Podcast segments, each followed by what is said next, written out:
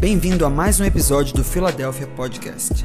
Esperamos que essa mensagem te abençoe e que gere frutos para que você viva o sobrenatural de Deus em sua vida.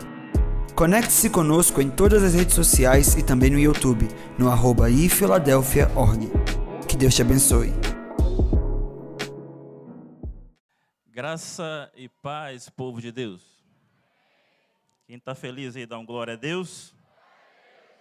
Diga para o irmão que está do lado assim: esse é o seu ano. Bota mais fé nesse negócio aí, por gentileza. Diga: esse é o seu ano. Isso. Aleluia. Agora abra a tua Bíblia no Salmo 1, Salmo 1. O tema da nossa palavra hoje é frutificar na palavra. Amém? Salmo 1, vamos ler do verso 1 ao verso 3. Quem achou, diga amém. amém. Aleluia. Bem-aventurado o homem que não anda no conselho dos ímpios, e não se detém no caminho dos pecadores, nem se assenta na roda dos escarnecedores. Antes tem o seu prazer na lei do Senhor, e na sua lei medita de, de dia e de noite. Ele é como árvore plantada junto a, a, a de águas, que no devido tempo dá o seu fruto, e cuja folhagem não murcha, e tudo quanto ele faz prosperará. Tudo quanto ele faz prosperará. De novo, tudo quanto ele faz. Feche seus olhos, vamos orar mais um pouquinho. Pai, hoje nós vamos falar, Pai, sobre a tua palavra.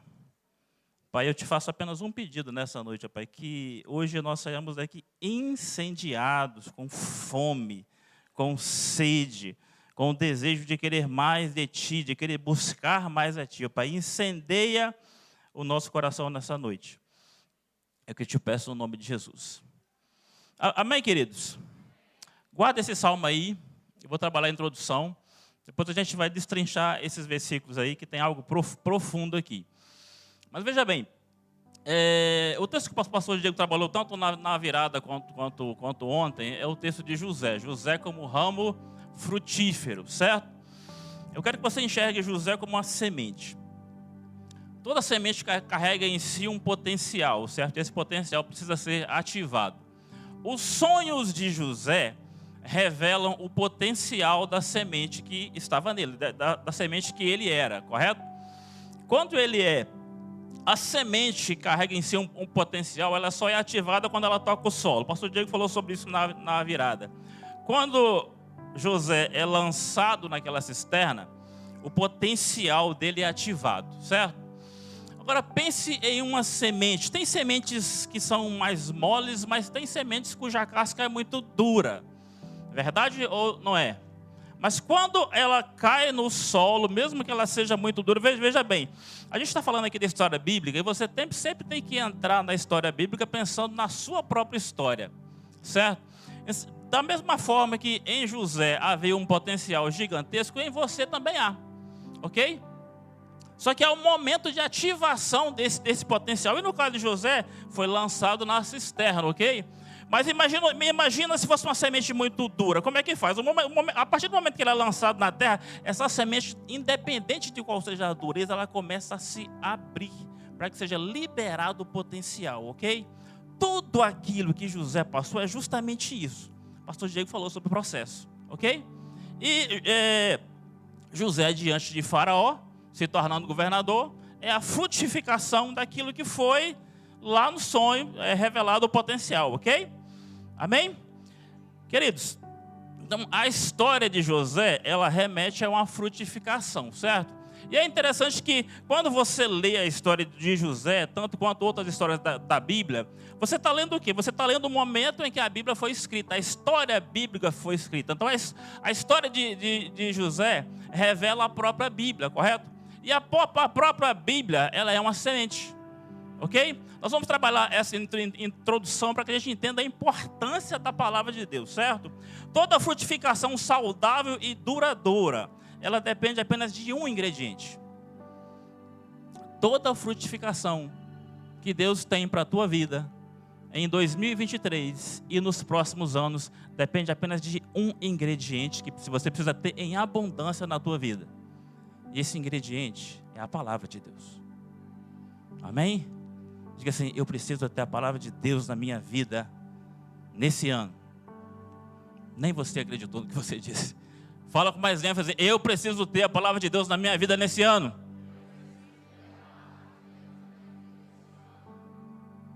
Queridos, a palavra é o que você precisa.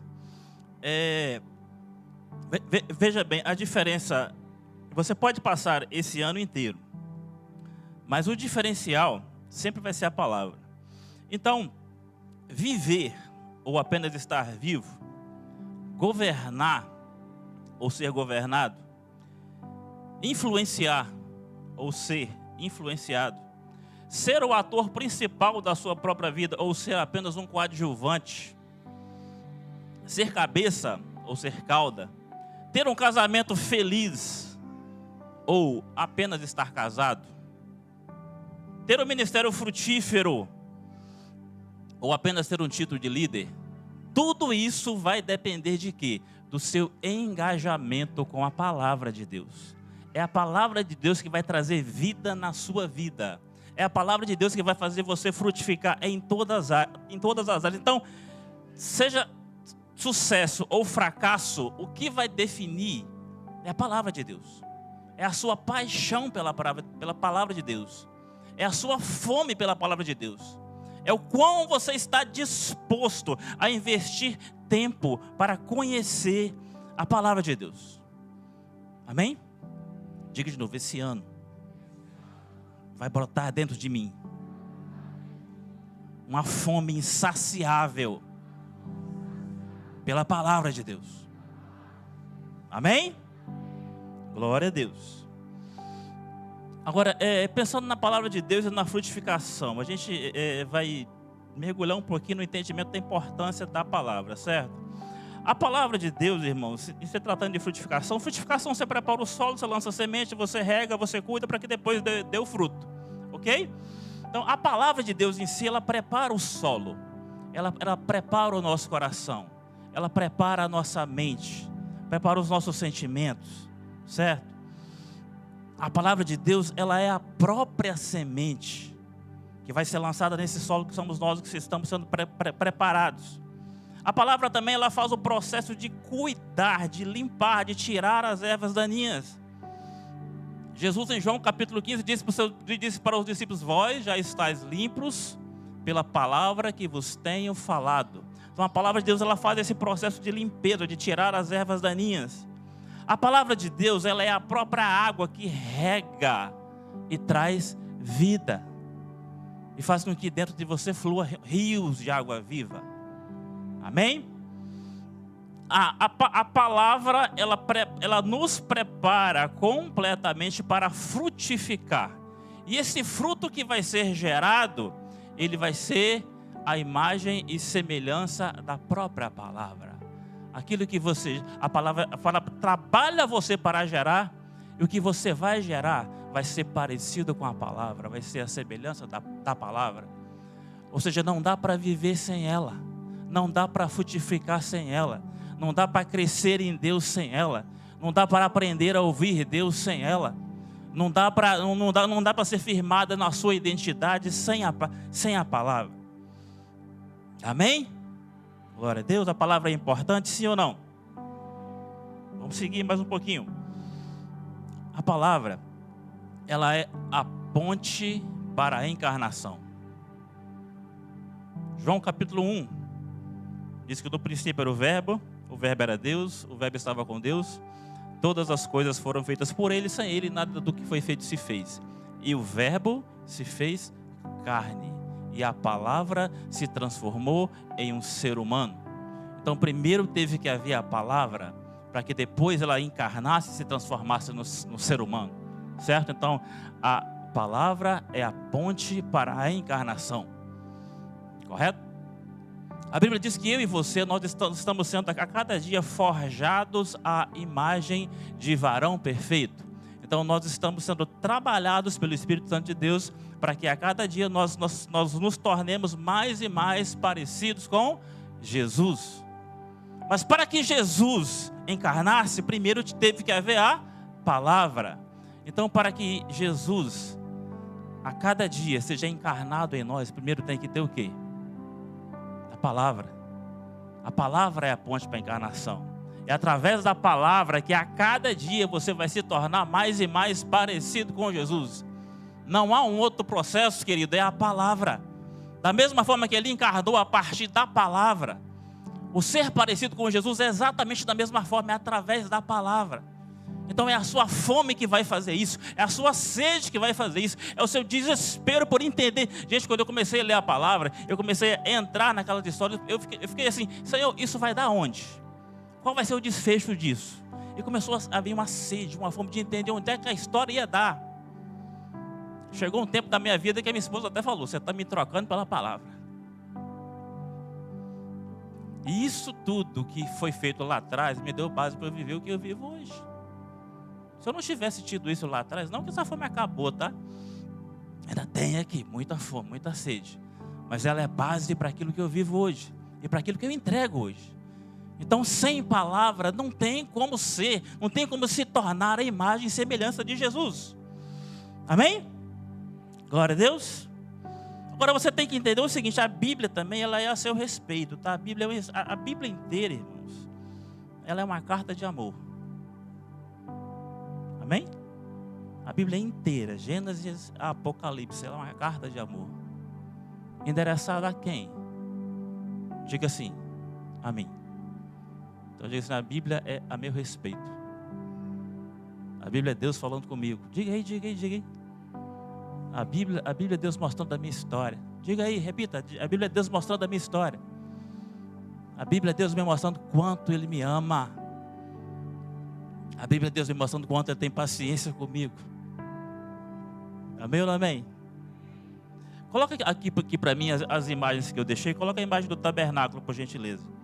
Então, a Bíblia é a ponte para a encarnação, ok? Só que a Bíblia também, irmãos, ela é a ponte para o sobrenatural. Nós temos aqui a imagem do, do, do tabernáculo, onde do lado esquerdo você vê o altar, do lado direito você vê a tenda. Essa tenda tem o lugar santo e o santo do santo, certo? O altar, ele representa o sacrifício que Jesus fez na cruz. Então, através do altar, você entra no reino, ok? O, a tenda, o, o tabernáculo, onde está a mesa dos pães da, da presença, onde está o candelabro, onde está o altar de incenso, e onde está a arca da aliança, representam o que? Representam o sobrenatural de Deus. Então, no, o altar representa a tua entrada, através do sacrifício que Jesus, Jesus fez. A tenda representa o sobrenatural, ok? Agora, o que, que tem entre o altar e a tenda? que que tem entre o altar e a tenda? Está pequenininho ali, parece quase, quase imperceptível. Mas entre o altar e a tenda tem a bacia. A bacia com água. E a bacia com água representa o quê? Representa a palavra. Então, no sacrifício de Jesus, você entra no reino. Mas para viver o sobrenatural, você precisa passar pela palavra. Você precisa conhecer a palavra. Mas não é passar por cima, não, irmãos. Muitos querem viver o sobrenatural, mas não querem pagar o preço na, na palavra. Muitos querem viver o sobrenatural, mas não entendem que é a palavra que vai te preparar. Eu disse no culto da virada que esse ano Deus vai operar coisas extraordinárias na tua vida. E você precisa se preparar, certo? E o que você tem entre a entrada no reino e o sobrenatural é justamente a palavra. A palavra de Deus é o que te prepara para enxergar o sobrenatural. A palavra de Deus é o que, é o que te prepara para acreditar no sobrenatural. A palavra de Deus é o que te prepara para tomar posse do sobrenatural. A tua palavra de Deus é o que te prepara para não perder o coração quando o grandioso de Deus acontecer na tua vida. Amém? Você está aí? Então, queridos, a única maneira de se preparar é através da palavra. Amém? Eu disse para você que se não houver a palavra na tua vida, você não vai enxergar o sobrenatural. Aí eu me lembro quando eu me converti há pouco mais de 17 anos atrás. Isso foi na casa da casa do pastor Ozeni, através de um apelo dele. Eu lembro que em uma das células lá, logo eu novo convertido, é, ele falou: a Deus fez cair carne do céu. Eu ouvi aquilo, eu, eu quietinho no meu canto, eu ri. Esse cara tá doido, né? Carne do céu. Nunca vi isso. Eu achei esquisito, achei estranho. Eu não acreditei. Mas quando eu comecei a ler a palavra, eu vi isso.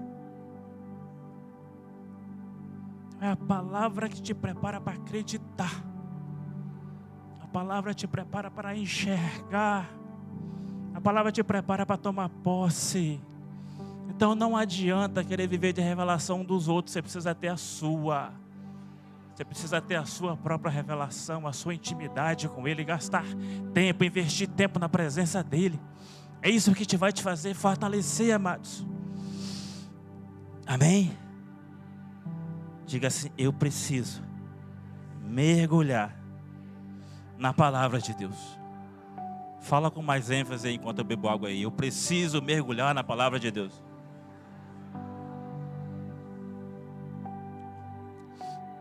Aí, é, a gente tem um plano de leitura, tá? Se por acaso você não pegou, pegue na saída depois. Mas aí muitos fazem assim, mas o que, que eu tenho que ler na Bíblia? Eu leio o Novo Testamento ou leio o Velho? A gente vive no Novo, as pessoas muitas vezes acham que a gente tem que ler só o Novo, né? eu digo o seguinte, olha, a Bíblia é novo, é velho e novo? Velho e novo? Por que testamento? Testamento é algo que fala de herança. Se você quiser a herança pela metade, lê apenas um testamento só. Eu decido tomar posse de tudo. Então eu leio tudo. Certo? Então é, o testamento é para. Eu disse que é uma carta de amor endereçada a você. Então o testamento é para você. Agora você que decide o que você quer tomar posse. Eu decidi tomar posse de Gênesis Apocalipse. Amém? Então decida tomar posse de tudo, porque é tudo para você. E como a Bíblia é, ela é a seu respeito, se você não, se você não lê desde, desde o Velho Testamento, irmãos, você não vai enxergar o agir de Deus na história. E se você não enxerga o agir de Deus na história, você também não enxerga o agir de Deus na sua própria história. Porque caso você entenda isso hoje ou não, Caso esteja acontecendo coisas na tua vida hoje que você ainda não entendeu, mas Deus está agindo na tua história. Se você não começar a ler desde o Velho Testamento, você não vai entender a paciência que Deus teve durante muitos e muito, muitos anos para restaurar a besteira que Adão fez. Então, se você não enxerga a paciência de Deus, você não vai enxergar a paciência dele na tua própria vida.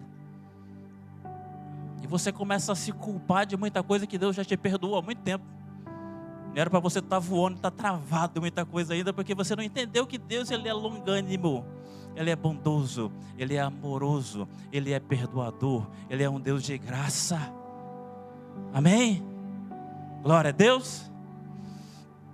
Esse é o seu ano de mergulhar na palavra de Deus. Aleluia. Acabei a introdução. Acredito que eu consegui colocar para você a importância da, da palavra. Amém? Agora vamos voltar para o Salmo primeiro. Aleluia. Esse é o ano de você ser biblicamente engajado. Diga para o seu irmão aí. Esse é o ano de você ser biblicamente engajado.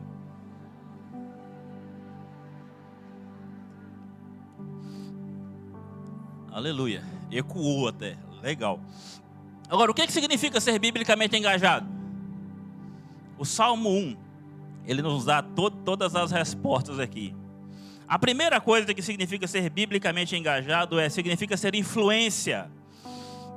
Versículo 1 diz assim: Bem-aventurado o homem que não anda no conselho dos ímpios, não se detém no caminho dos pecadores e não se assenta na roda dos escarnecedores. Ao contrário de que muita gente pensa, esse versículo ele não significa se isolar do mundo. Ele não significa se separar do mundo. Certo? O texto diz assim: não seguir o conselho. Não seguir um conselho significa o quê? Você ouviu o conselho, mas você decidiu não seguir o conselho. Se você ouviu, certo? Você, você estava andando com a pessoa que te aconselhou. Mas você decidiu que aquele conselho não era para seguir, ok? Não se detém no caminho. Não significa que você não estava passando pelo caminho. Você estava passando pelo caminho, mas decidiu não se deter. Você não parou. Ok? Amém? Não se assenta na roda. Aqui é não fazer parte de literalmente conversa fiada. É uma decisão que você toma de não fazer parte de conversa fiada, fofoca, maledicência. Amém? É uma decisão que você toma, ok? Não seguir o conselho, não se deter no caminho e não se assentar na, na roda. Agora, três tipos de pessoas são, são, são mencionadas aqui: ímpios, pecadores e zombadores. Todas essas pessoas são pessoas que precisam de Deus. Amém? Então, ser biblicamente engajado não é você se afastar dessas pessoas, é você não se deixar ser influenciado por elas e passar a ser influência na vida delas. Amém? Querido, preste atenção. Você foi chamado para ser sal e para ser luz ok? Ser sal e ser luz. Agora veja bem. Num lugar onde só tem luz acesa, brilhante, aí você chega, que é luz também, e você é luz também. Que diferença que você faz, você sendo luz, num lugar que só tem luz? Que diferença você faz sendo luz no lugar que só tem luz? A Bíblia também diz que você foi chamado para ser sal. Ok?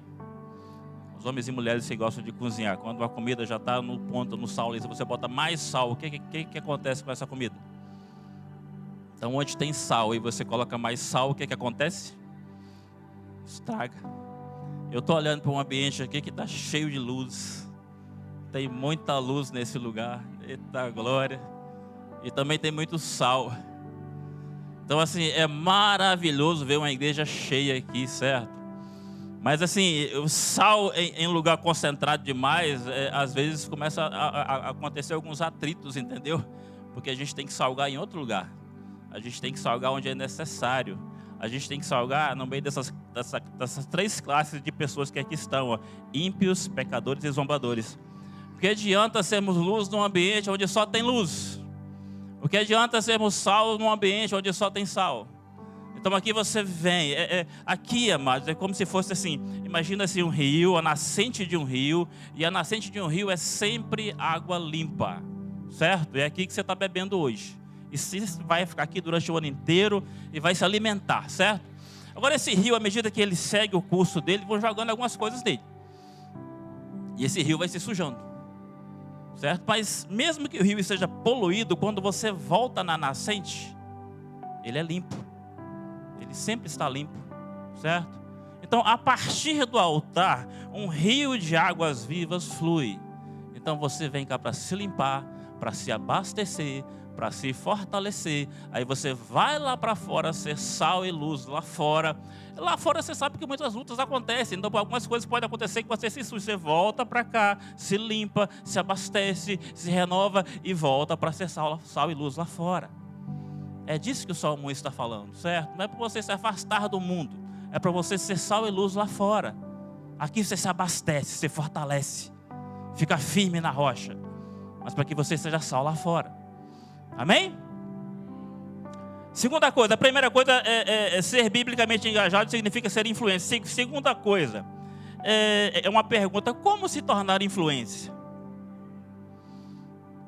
Antes, o seu prazer está na lei do Senhor, e na sua lei medita, de dia e de noite. Você entendeu que você precisa ser influência, mas como ser influência? Primeira coisa aqui é o significado da primeira palavra, antes. Antes, o seu prazer está na lei do Senhor. Então, o primeiro significado da palavra antes aqui é ao contrário. Ou seja, o verso anterior, o verso 1, significa que você precisa ser salvo, você tem que fazer a diferença. Isso, isso aponta para quê? Para fazer a obra. Ok? Mas aqui está dizendo o seguinte: antes, ou seja, ao contrário, o seu prazer não está na obra. o seu prazer está na lei do Senhor. Amém? O antes significa que o seu prazer deve estar não no que você faz para Deus, mas na palavra de Deus. O seu prazer, a sua alegria, não está naquilo que você executa para Deus, na obra dele, mas o seu prazer, a sua alegria, tem que estar na palavra de Deus, que te conduz a um relacionamento com Ele. Isso que é o mais importante. O que você faz também é muito legal, certo? Mas para Deus, o que mais importa é você, é a sua própria vida. Ele quer você. Não adianta ganhar o mundo inteiro e perder a sua alma. Amém? Queridos, muitos se perdem no caminho porque dão mais importância àquilo que fazem para Deus do que para a palavra de Deus. Vou repetir, muitos se perdem porque começam a dar importância, a dar importância maior para aquilo que fazem para Deus do que para a palavra de Deus. A palavra de Deus é sempre mais importante. O relacionamento com Deus é sempre mais importante.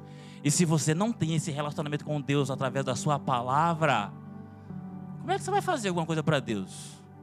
Eu, eu, não consigo entender isso não, porque a palavra que te impulsiona, é a palavra que te capacita, é a palavra que te limpa, é a palavra que te empodera, é ela que vai te fazer, sabe? Eu sempre conto a minha história, né? O cara completamente gago, tímido, travado, para falar com uma pessoa dava trabalho. Hoje eu estou com o microfone mão, na mão, falando para a igreja lotada e estou aqui tranquilo. O que que fez isso? Palavra de Deus, irmãos. Certo? Então a palavra é sempre mais importante. Valorize a palavra, amém? O outro significado do antes. O outro significado do antes, o, o primeiro é o antes, ao, ao, contrário, ao contrário, tem o seu prazer na lei do Senhor, na palavra do Senhor. Certo? Outra, o outro significado do antes é antes, apenas antes. Antes da palavra teve ofertório, antes do ofertório teve louvor. Certo? Que revelação, né? O antes significa antes. Aqui quer dizer o seguinte: antes de você querer influenciar alguém, se permita ser influenciado pela palavra de Deus. Antes de você querer influenciar alguém, se permita ser influenciado pela palavra de Deus. Amém? Glória a Deus. Aleluia. O seu prazer está na lei do Senhor. Aleluia mergulhar em toda a Bíblia, viajar nas histórias, se ver nas cenas. Se você não mergulhar nas histórias, amados, não vai entender o pensamento de Deus sobre você. Certo? Mergulhar na Bíblia, viajar nas histórias, se ver nas histórias, se ver na cena, entender que é sobre você Amém? É Deus falando com você, é Deus tratando você, é Deus manifestando o amor dele por você, certo? Amém? Ter prazer na lei do Senhor, amados, é justamente isso. É você entender que a Bíblia é uma carta de amor, certo? Quem namora, está, está namorando agora, já casou, mas ainda manteve o romantismo, né? Sabe o que é uma carta de amor, né? Você não lê uma carta de amor assim em, é, no modo 2x. Você lê uma carta de amor no modo 2x? você não lê, você quer apreciar palavra por palavra. Você quer obter os sentimentos que foram colocados através da palavra, através de cada palavra. Então você lê com calma, você medita, você sente aquilo. Você sente aquele amor manifesto através das palavras colocadas naquela carta. E assim que tem que ser com a Bíblia, amados. Assim que tem que ser. Ser biblicamente engajado é receber primeiro e derramar depois. Isso tem investimento de tempo. Quando, quando você está namorando, você não quer investir tempo. Amém? Então tem que nascer essa paixão, esse amor, esse cuidado, esse zelo, essa importância. Ah, amados, muitas nações que a gente ouve falar que não tem a Bíblia como a gente tem, certo? Eu sou no meu celular, eu tenho mais de 30 versões. Tem países que não, não se permite absolutamente nada, e nós temos tudo.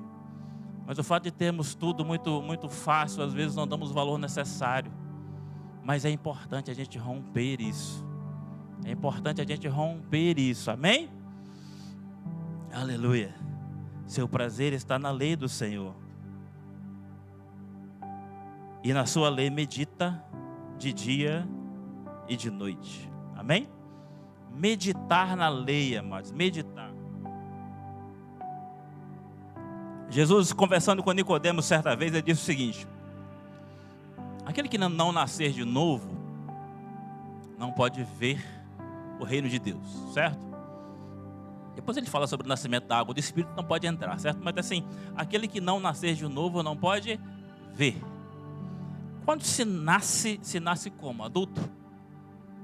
Não, se nasce criança, ok? Então ele está dizendo, aquele que não se faz como criança, ele não pode ver o reino de Deus. Agora, você quer mergulhar na palavra, na palavra, enxergar coisas que com os olhos naturais você não consegue enxergar? Tenha justamente isso, mentalidade de criança. O que é a mentalidade de criança, amados? mentalidade de criança é aquela mentalidade que dá asas à imaginação. Certo? Todos nós, quando éramos crianças, tínhamos essa mentalidade de dar asas à imaginação, certo? De pegar um cabo de vassoura e imaginar um cavalo, não tem? Essas coisas simples, bobas assim, certo? De pegar um, um, uma garrafinha dessa aqui e fingir que ela é um foguete. Essa mentalidade simples, ingênua, de enxergar as coisas com simplicidade, não tem?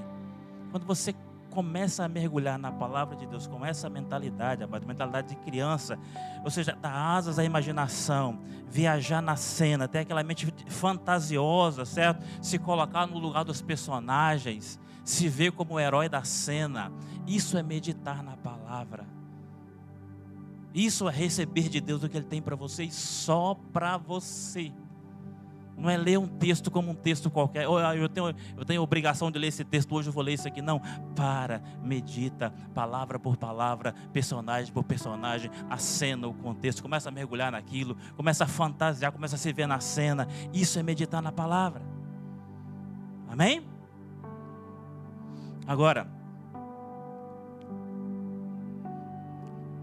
pode ser que quando eu fale, você precisa ter mente de criança, e esse ter mente de criança pode remeter à sua própria infância, certo? E pode ser que a infância não tenha sido muito legal, e por não ter sido muito legal, pode ter sido uma infância que algumas coisas que eram para ter faltaram. E quando eu falo que você precisa ter que voltar até uma mente de criança, isso pode não ser muito agradável, certo? Então é o momento de ressignificar isso,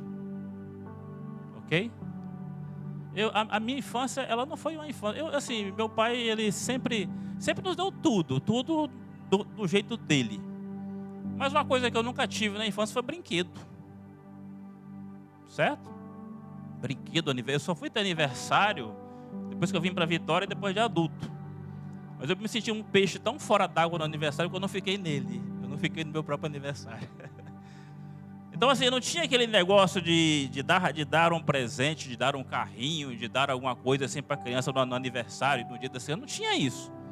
Aí, pelo fato de não ter isso, o que, que eu fazia? Meu pai ele trabalhava com construção e tinha muitas, muitas ferramentas lá. Aí, essas muitas ferramentas, madeira, prego, martelo, serrote, eu fabricava os meus próprios carrinhos. É. É, eu, eu, já fabriquei até um Transformers, pastor. É, o negócio é. Então veja bem, tinha uma carência, surgiu um talento. Se não tivesse a carência, não teria o talento. Você está entendendo? A criatividade que eu tenho hoje, até para pregar, a fonte está nisso. Você está entendendo? Não é dificuldade da infância que Deus transicionou e transformou em algo bom. Feche os seus olhos nesse momento, deixa eu orar por você. Pai, o Senhor conhece a história de cada um aqui. Eu não conheço, mas o Senhor conhece. Mas eu te peço nesse momento, traga, Pai, uma ressignificação das memórias de infância que trazem dor. Traz uma ressignificação, muda o significado. Ó Pai, mostra o propósito, ó Pai, apesar da dor, apesar da carência, apesar da dificuldade, todos estão aqui. Portanto, o Senhor guardou cada um. O Senhor estava com os olhos voltados para cada um deles. Portanto, eu te peço, Pai, que nessa noite primeiro coloque confiança no Senhor. Ó Pai, coloque a confiança de que o Senhor está no controle de todas as coisas. Ó Pai, traga um novo significado, traga um senso de propósito, ó Pai, nessa situação que foi carência. Assim como o Senhor fez na minha vida, eu te peço, faça na vida de cada um dos seus filhos. É a oração que eu faço no nome de Jesus. Amém? Glória a Deus. Dê asas à imaginação, deixe o Espírito Santo falar com você, que ele vai revelar coisas maravilhosas. Amém? Aleluia. Agora, mas em falar em meditar na palavra, a gente precisa entender que existem níveis de profundidade, tá? E às vezes, por não entendermos que existe nível de profundidade na palavra, a gente não entende que o tempo de frutificação chegou, certo? É, um exemplo disso é Samuel e Eli. Samuel foi dado, dado pela mãe ao sacerdote Eli para que ele fosse criado no, no, no tabernáculo. E Samuel, menino, ele só sabia é, ouvir a voz de Eli, os comandos de Eli. Aí vira-se uma chave, chega o tempo de iniciar a frutificação na vida de Samuel, e Deus fala diretamente com ele, já não é mais Eli falando. Só que ele estava acostumado apenas a ouvir a voz de Eli, ele não estava acostumado a ouvir os céus. E ele vai, vai até Eli algumas vezes, até que a ficha cai para Eli, e ele entende que era Deus falando com ele, e ele dá a instrução, né? Próxima vez que a voz falar com você, diga assim: Senhor, fala que o, seu, o teu, teu servo te ouve. Aí aconteceu que Deus falou com ele de novo e ele assim, assim procedeu e entendeu que era uma mudança de nível. Na palavra também, a mudança de nível acontece muitas vezes a gente não percebe. E por não perceber, a gente fica até preocupado. Meu Deus, estou desviando. Porque veja bem, a leitura bíblica normal, de Gênesis e Apocalipse, é como se você estivesse com um barquinho sobre o mar. E você está navegando nesse mar com o seu barquinho. Ok? Então você lê. Acho que eu consegui ler assim acho umas três vezes, de Gênesis, Gênesis Apocalipse. Só que chega um certo tempo que você chega, chega no texto e parece que o seu barquinho jogou uma âncora aquilo travou ali, você fica uma semana naquele texto e você tenta sair, certo? Você fica travado ali. Aí se você não tem entendimento, você dá uma de Samuel, quando menino, né? Pastor Diego, socorro, estou desviando, não estou conseguindo ler, ler a Bíblia mais. Porque você mudou de nível, você está mudando de nível, mas ainda não entendeu. Quando o barquinho para em um determinado lugar, querido, significa que naquele lugar tem tesouro ali embaixo é para mergulhar. O barquinho, o barquinho já, já não serve mais. Certo?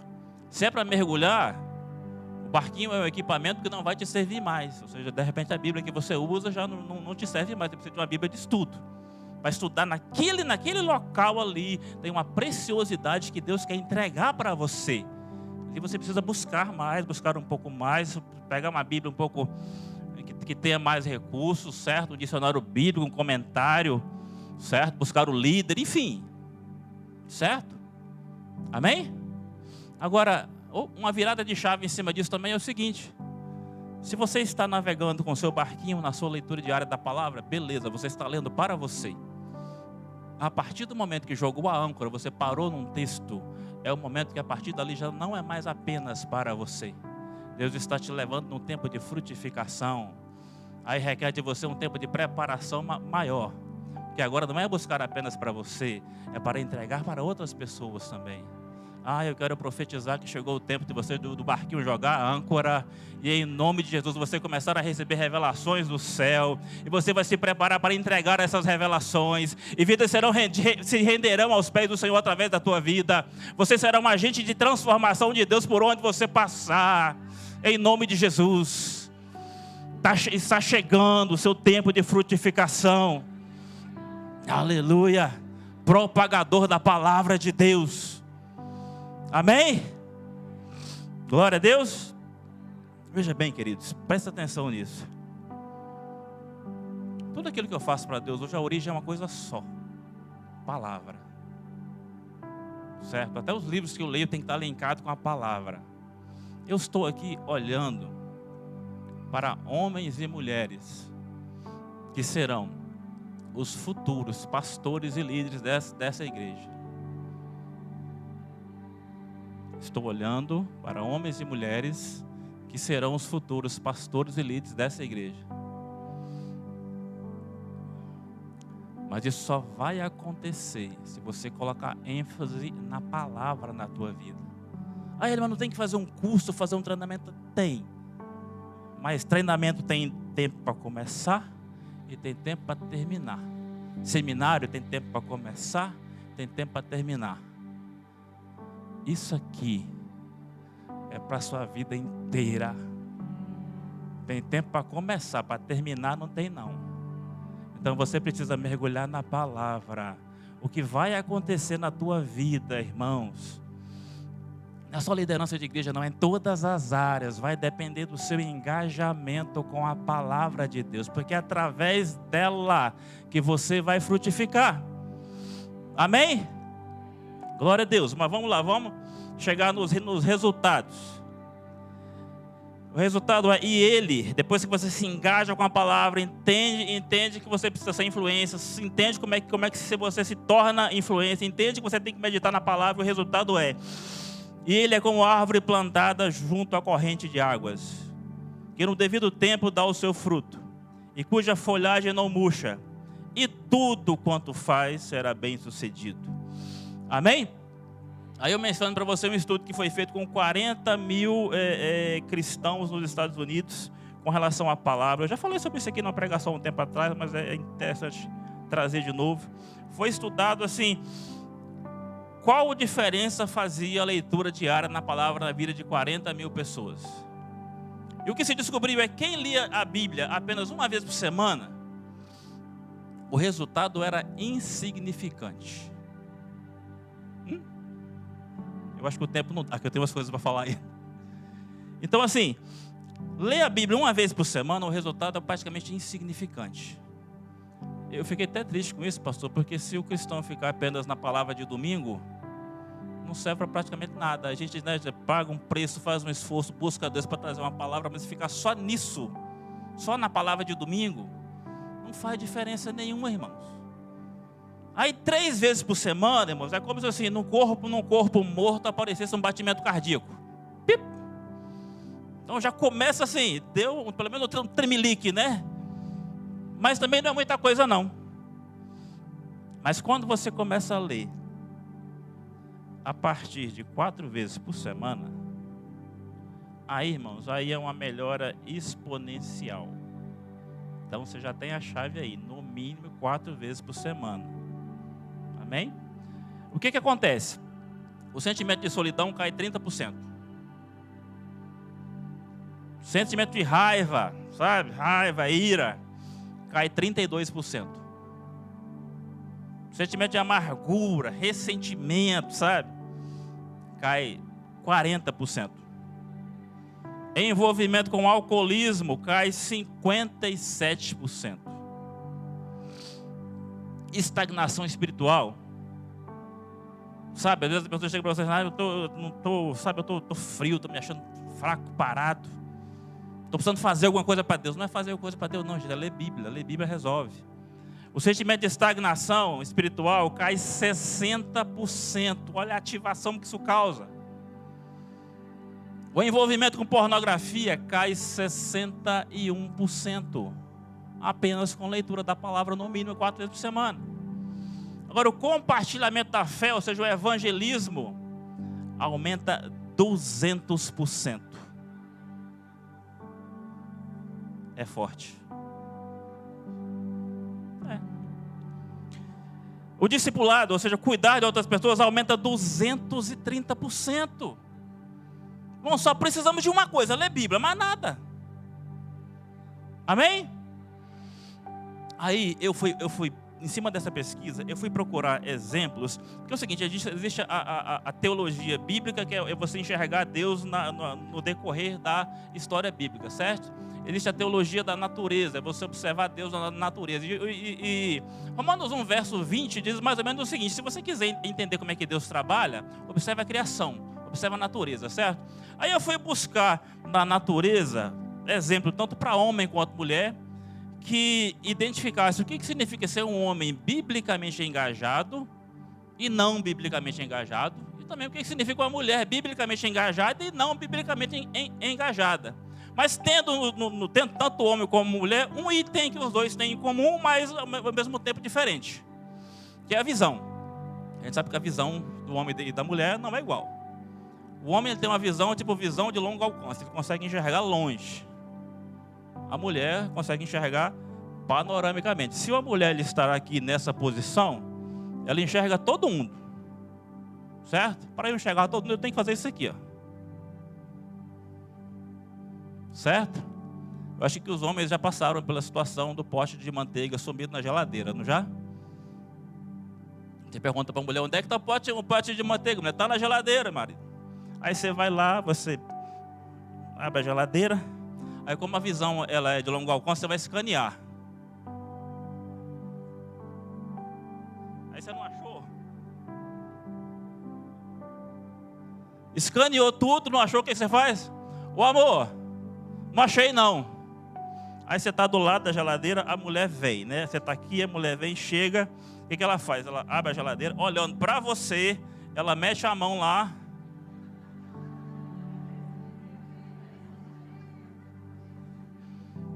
É desse jeito ou não é? Então, a, a, o homem ele tem uma visão de longo alcance. A mulher tem uma visão de quase 360 graus. É verdade? Então, é, é, aí que, que traz para nós, né? Se a, a, mulher, se ela quer fazer um planejamento a longo prazo, a longo prazo converse com o marido também, certo? Se o, se o homem quiser um projeto cheio de detalhes, converse com a esposa. Então, é quando junta os dois é que a coisa acontece, certo? Mas eu fui buscar na natureza que exemplos que eu posso ter que vai me mostrar um homem com um homem com a visão do jeito que tem, mas biblicamente engajado e não, e a mulher a mesma coisa. Coloque para mim aqui a figura da águia. O homem biblicamente engajado, ele ele se parece com a águia. Vai aparecer aqui daqui a pouco, certo?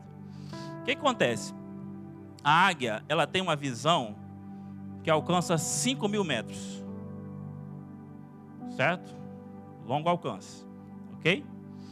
É, a, a, a, águia, ela voa planando nas correntes de ar. Olha o tamanho da asa dela aí, certo? Isso mostra o quê? Que o homem, além de ter uma visão de longo alcance, ele, ele quando ele é biblicamente engajado, ele, ele, ele, sai planando nas asas do Espírito, certo? Fica tudo muito leve. A águia, ela cuida dos filhotes no tempo que tem que cuidar, mas quando chega o momento de impulsionar, ela impulsiona. Ela chega até a destruir o ninho para os filhotes voarem, certo? O homem, quando é biblicamente engajado, ele faz a mesma, não destrói o ninho, é claro, mas ele sabe, ele cuida, ele sabe o tempo certo de lançar, e ele busca em Deus o propósito para a vida de cada um dos filhos. Outra coisa também que a águia faz que é interessante que ela faz a sua morada nas alturas. O homem, quando é biblicamente engajado, ele sabe onde ele tem que buscar. Ele sabe a partir de, a partir de que ponto ele tem que visualizar as coisas. Outra coisa que é interessante na águia é que ela tem a capacidade de autorregeneração. Depois você pesquisa para você saber o que a águia faz quando ela está ficando velha. O bico começa a ficar torto, as asas já não tem mais aquela potência que tem ela, ela, ela se auto-regenera, ela, ela arranca as penas, ela arranca as garras, ela bate com o bico na pedra e ela espera até nascer tudo de novo. Ela é renovada. O homem que é biblicamente engajado, quando o negócio começa a ficar ruim, ele sabe como se renovar. Ele sabe a fonte para se renovar. Amém? Agora, a mulher, a mulher biblicamente engajada com a visão 360. Coloca para mim aqui a libélula. A libélula, ela também tem uma visão 360 graus. Certo? A libélula, ela é um símbolo de delicadeza, mulher biblicamente engajada, tá? Ela tem uma visão 360 graus, é símbolo de delicadeza. Agora, o mais interessante que eu encontrei na libélula foi onde ela é encontrada. Ela é um bioindicador de qualidade do ambiente. Onde a libélula está, o ambiente é bom. A mulher biblicamente engajada, onde ela está, o ambiente aquele ambiente agradável, aquele ambiente com harmonia, certo? Aquele ambiente onde tudo flui. Amém? A libélula não gosta de ambientes desagradáveis. A mulher biblicamente engajada não entra em qualquer lugar. Não aceita qualquer coisa. Amém? Mas principalmente ela é um bioindicador de qualidade do ambiente. Ah, irmãos, quando a mulher é biblicamente engajada, transforma tudo. Transforma o ambiente, sabe? Fica tudo, fica tudo bom, fica tudo melhor. Amém? Então, o homem biblicamente engajado se equivale à águia, a mulher a libélula. Visão 360 graus para a mulher e visão de longo alcance para o homem. Agora, vamos para o lado negativo, certo? É, o que, que eu encontrei na, na, na natureza que também é, mostra uma visão de longo alcance para o homem e também uma visão de 360 para a mulher, mas que não é biblicamente engajado. O homem, biblicamente é, não engajado, ele se equivale ao abutre. O abutre ele tem uma visão que alcança 2.500 metros. Não é tão longo quanto a águia, mas ainda assim é longo, certo? Característica do, do, do abutre, ele é carniceiro. Ele vive de carcaças, de carniças. Ele gosta de, de podridão. O homem que não é biblicamente engajado, irmãos, é parecido com isso aqui. O, o aborto ele vive na espreita buscando uma presa debilitada para ele atacar. Ele se alimenta da morte. Mas a visão é de longo alcance do mesmo jeito. Mas sem ser biblicamente engajado, não serve para nada de bom. Amém? A mulher buscando algo na natureza que mostra a mesma visão, 360 graus, mas não é biblicamente engajada, a mulher se equivale à mosca. A visão é 360 graus. Só que ela gosta de ambientes quentes e úmidos. Onde ela pousa, ela deposita suas larvas. Ninguém gosta de tê-la por perto. Alguém aqui gosta de ter uma mosca por perto?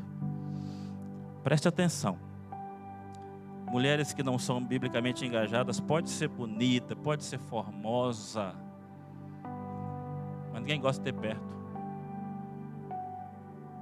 Tem um potencial gigantesco. A visão é, é a mesma, 360 graus, mas ninguém gosta de ter perto.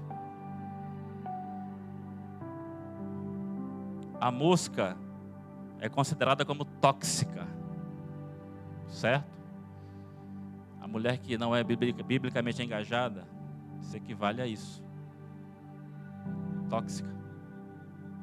Ok? Mas eu profetizo que não é você. Homem também abutre, eu profetizo que não é você. Eu profetizo que você sim é biblica, biblicamente engajado, é apaixonado, é apaixonada pela palavra de Deus.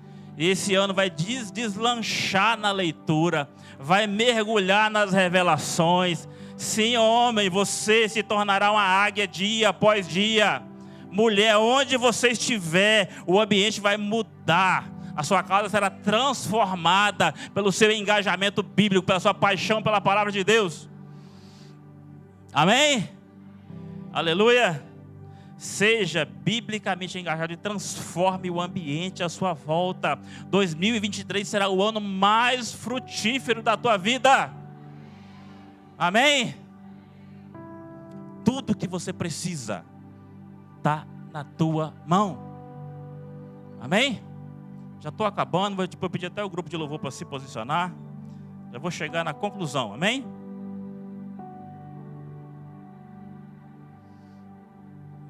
Final do texto diz assim: Ele é como árvore plantada junto a correntes de águas, que no devido tempo dá o seu fruto, e cuja folhagem não murcha. E tudo quando ele faz será bem sucedido, prosperará. Ou seja, árvore, árvore conectada com a água, ou seja, água, palavra, conectado com a palavra. Frutifica no tempo certo, ou seja, quando você é biblicamente engajado, não se preocupe com frutos, porque eles virão naturalmente fluirão através da tua vida naturalmente. O que é interessante é que o texto diz assim: as suas folhas não murcham. Isso me chamou a atenção, porque nós temos quatro estações no ano. Nós estamos no verão, se você observar as árvores, as folhas são exuberantes, aquele verde bem forte. Mas daqui a pouco vem o outono, começa a mudar, vem o inverno muda também. Então chega um tempo que seca, tem um tempo que cai. Então as quatro estações mostram certos ciclos, ok? Só que o texto está dizendo que quando o homem é biblicamente engajado, a mulher é biblicamente engajada, as suas folhas não murcham. Isso fala de quê, amados? Constância. Constância. Uma vida de frutificação constante. Certo? Não é ausência de luta, mas é frutificar independente da luta. Não é ausência de dificuldade, mas é se manter firme mesmo em meio à dificuldade. E tudo quanto fizer prosperará. E tudo quanto fizer prosperará. Só depende de uma coisa: ser biblicamente engajado. Agora eu quero orar por você para gente, a gente finalizar. Se você entende que precisa melhorar, certo? O seu nível de sede, de fome pela palavra de Deus, fique de pé no seu lugar aí. Eu quero orar por você. Aleluia. Esse é o ano da frutificação. Está nas suas mãos a frutificação. Basta mergulhar na palavra no mínimo quatro vezes por semana e a sua vida será amplamente transformada. Amém? Agora, eu, eu sei que existe os fominha, né? Tem aqueles que são assim desesperados.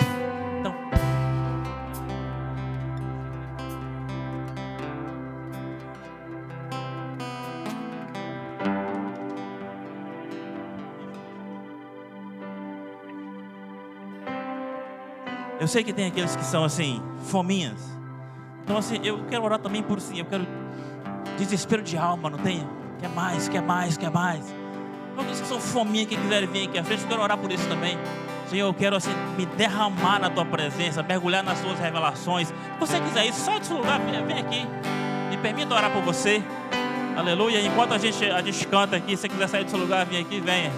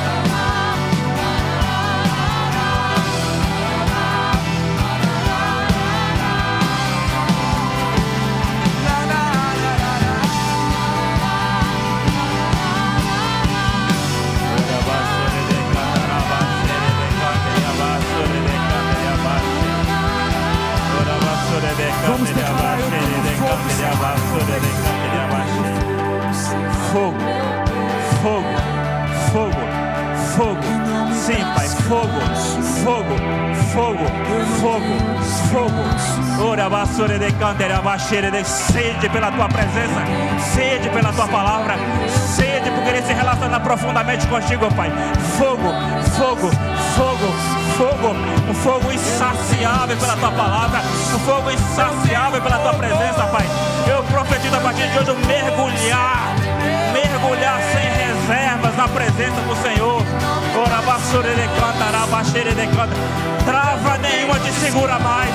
Ora, basura de canta, ele abaixeira de canta, ele abaixeira. Oh, fogo, fogo, fogo, fogo, fogo, fogo, fogo, fogo, fogo. Se joga, se lança na presença do Senhor. Se joga sem reservas. Ora, basura de canta, arabaxeira de canta, arabaxeira. Oh, Pai, experiências, experiências contigo, experiências no devocional, experiências, Pai, na leitura da palavra. Sim, Pai, sensibilidade para ouvir a tua voz, sensibilidade para ouvir, coragem para acreditar, ousadia para tomar posse, oh, e coração firmado na tua palavra, para que ninguém se perca em nome de Jesus. Fogo, mais fogo, mais fogo, mais fogo, mais fogo, mais fogo. Ora basore de cantaraba, xere de cantaraba, xere de cantaraba, xere. Ore de cantaraba, de.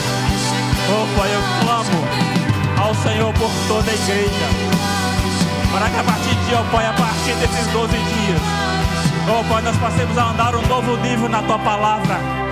Oh Pai, que cesse hoje o tempo de apenas andar na superfície mas que a partir de hoje depois nós possamos aprofundar, ó Pai, na Tua presença, recebendo revelações do alto, sendo transformados e moldados por Ti a cada dia, ó Pai, sendo cheio de ousadia, ó Pai, para sermos influenciadores por onde quer que nós passarmos. É a oração que eu faço, no nome de Jesus, no nome de Jesus, aleluia.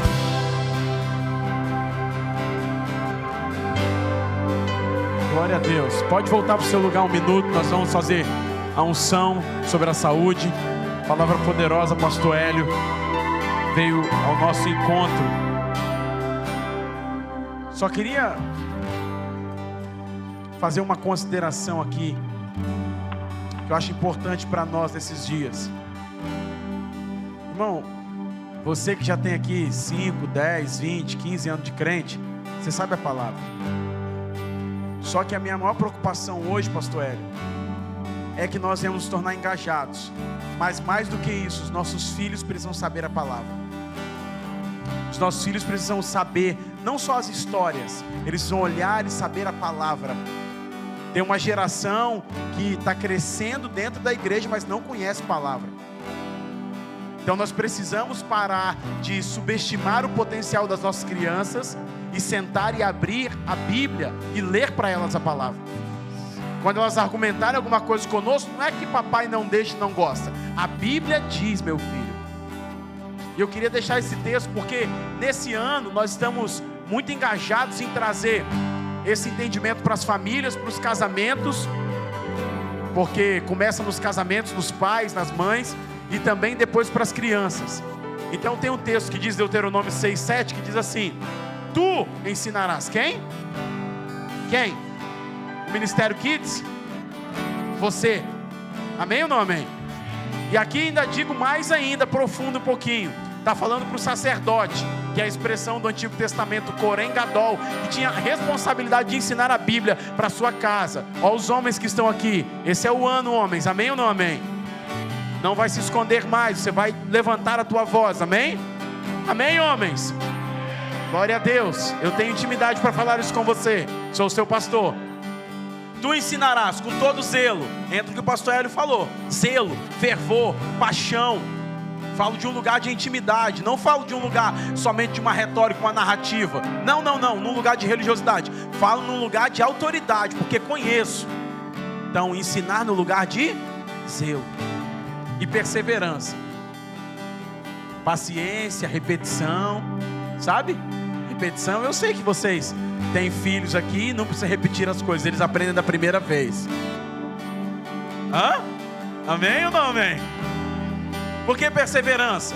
Não podemos desistir de discipular os nossos filhos. Não podemos desistir de inculcar na cabeça deles. Aí o texto continua. E perseverança a teus filhos. Conservará, conversarás sobre o que?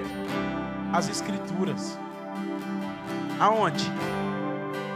Sentado na sua casa, quando estiver andando pelo caminho, ao deitar, ao levantar. A Bíblia tem que vir para nossas conversas diárias dentro da nossa casa. Não num contexto religioso. Vai para o inferno fazer isso. Não, não, não. Ensinar a palavra, instruir a palavra. E assim vamos ter uma geração, né, Pastor Hélio? Uma igreja, mas uma geração de crianças, adolescentes. Esse ano vamos fazer escola de avivamento para os adolescentes, né? Mas vamos ter uma geração engajada com a Bíblia. Para quando chegar para argumentar conosco, ó, a Bíblia diz. A Bíblia diz, a Bíblia diz. Aí quando ele crescer, ele fala: Não, a Bíblia diz. É a Bíblia que está moldando. É a Bíblia que está moldando o nosso padrão de comportamento. Então eu queria muito deixar essa palavra para vocês, antes de nós orarmos pela, pela nossa saúde, porque eu sei que Deus quer fazer um avivamento nas nossas casas desse ano. Esse é o ano, irmãos. Esse é o ano do avivamento entrar na nossa casa e uma das vertentes desse avivamento é a palavra. Nossos filhos vão confessar a palavra de Deus. Nossos filhos vão estar cheios não de outras ideologias, porque hoje tem muitos jovens confusos com o progressismo, porque não foram fundamentados na palavra.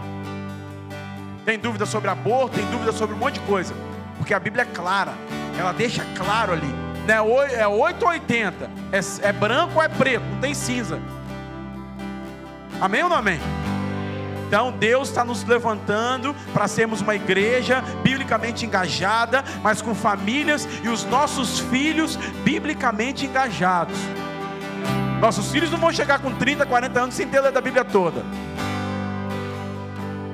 Amém ou não amém? Amém? Mas precisa começar na nossa casa. Então eu acredito que Deus está nos levando para esse lugar hoje, de receber essa palavra, de ter paixão. É, uma, é, é, é incrível ver o pastor Hélio pregando a paixão que ele tem pela palavra. Ele só chorou umas três vezes hoje. Mas é a paixão que ele tem, é um mestre na palavra, que deixa aqui essa inspiração para você para você posicionar a sua vida, mas saber que posicionando a tua vida, posiciona a tua casa, posiciona os teus filhos, ensina os teus filhos, não deixe o YouTube discipular seus filhos. Amém ou não amém? Vamos lá, amém? Glória a Deus, não é isso, pastor Salatiel? Então vamos fazer isso, vamos fazer a unção agora. Lembrando que diáconos, pastores, líderes, por favor, duas colunas aqui, vindo pelo meio, saindo pelas laterais. E assim nós damos a reunião de hoje encerrada. Amanhã estamos aqui 19, 19 e 30.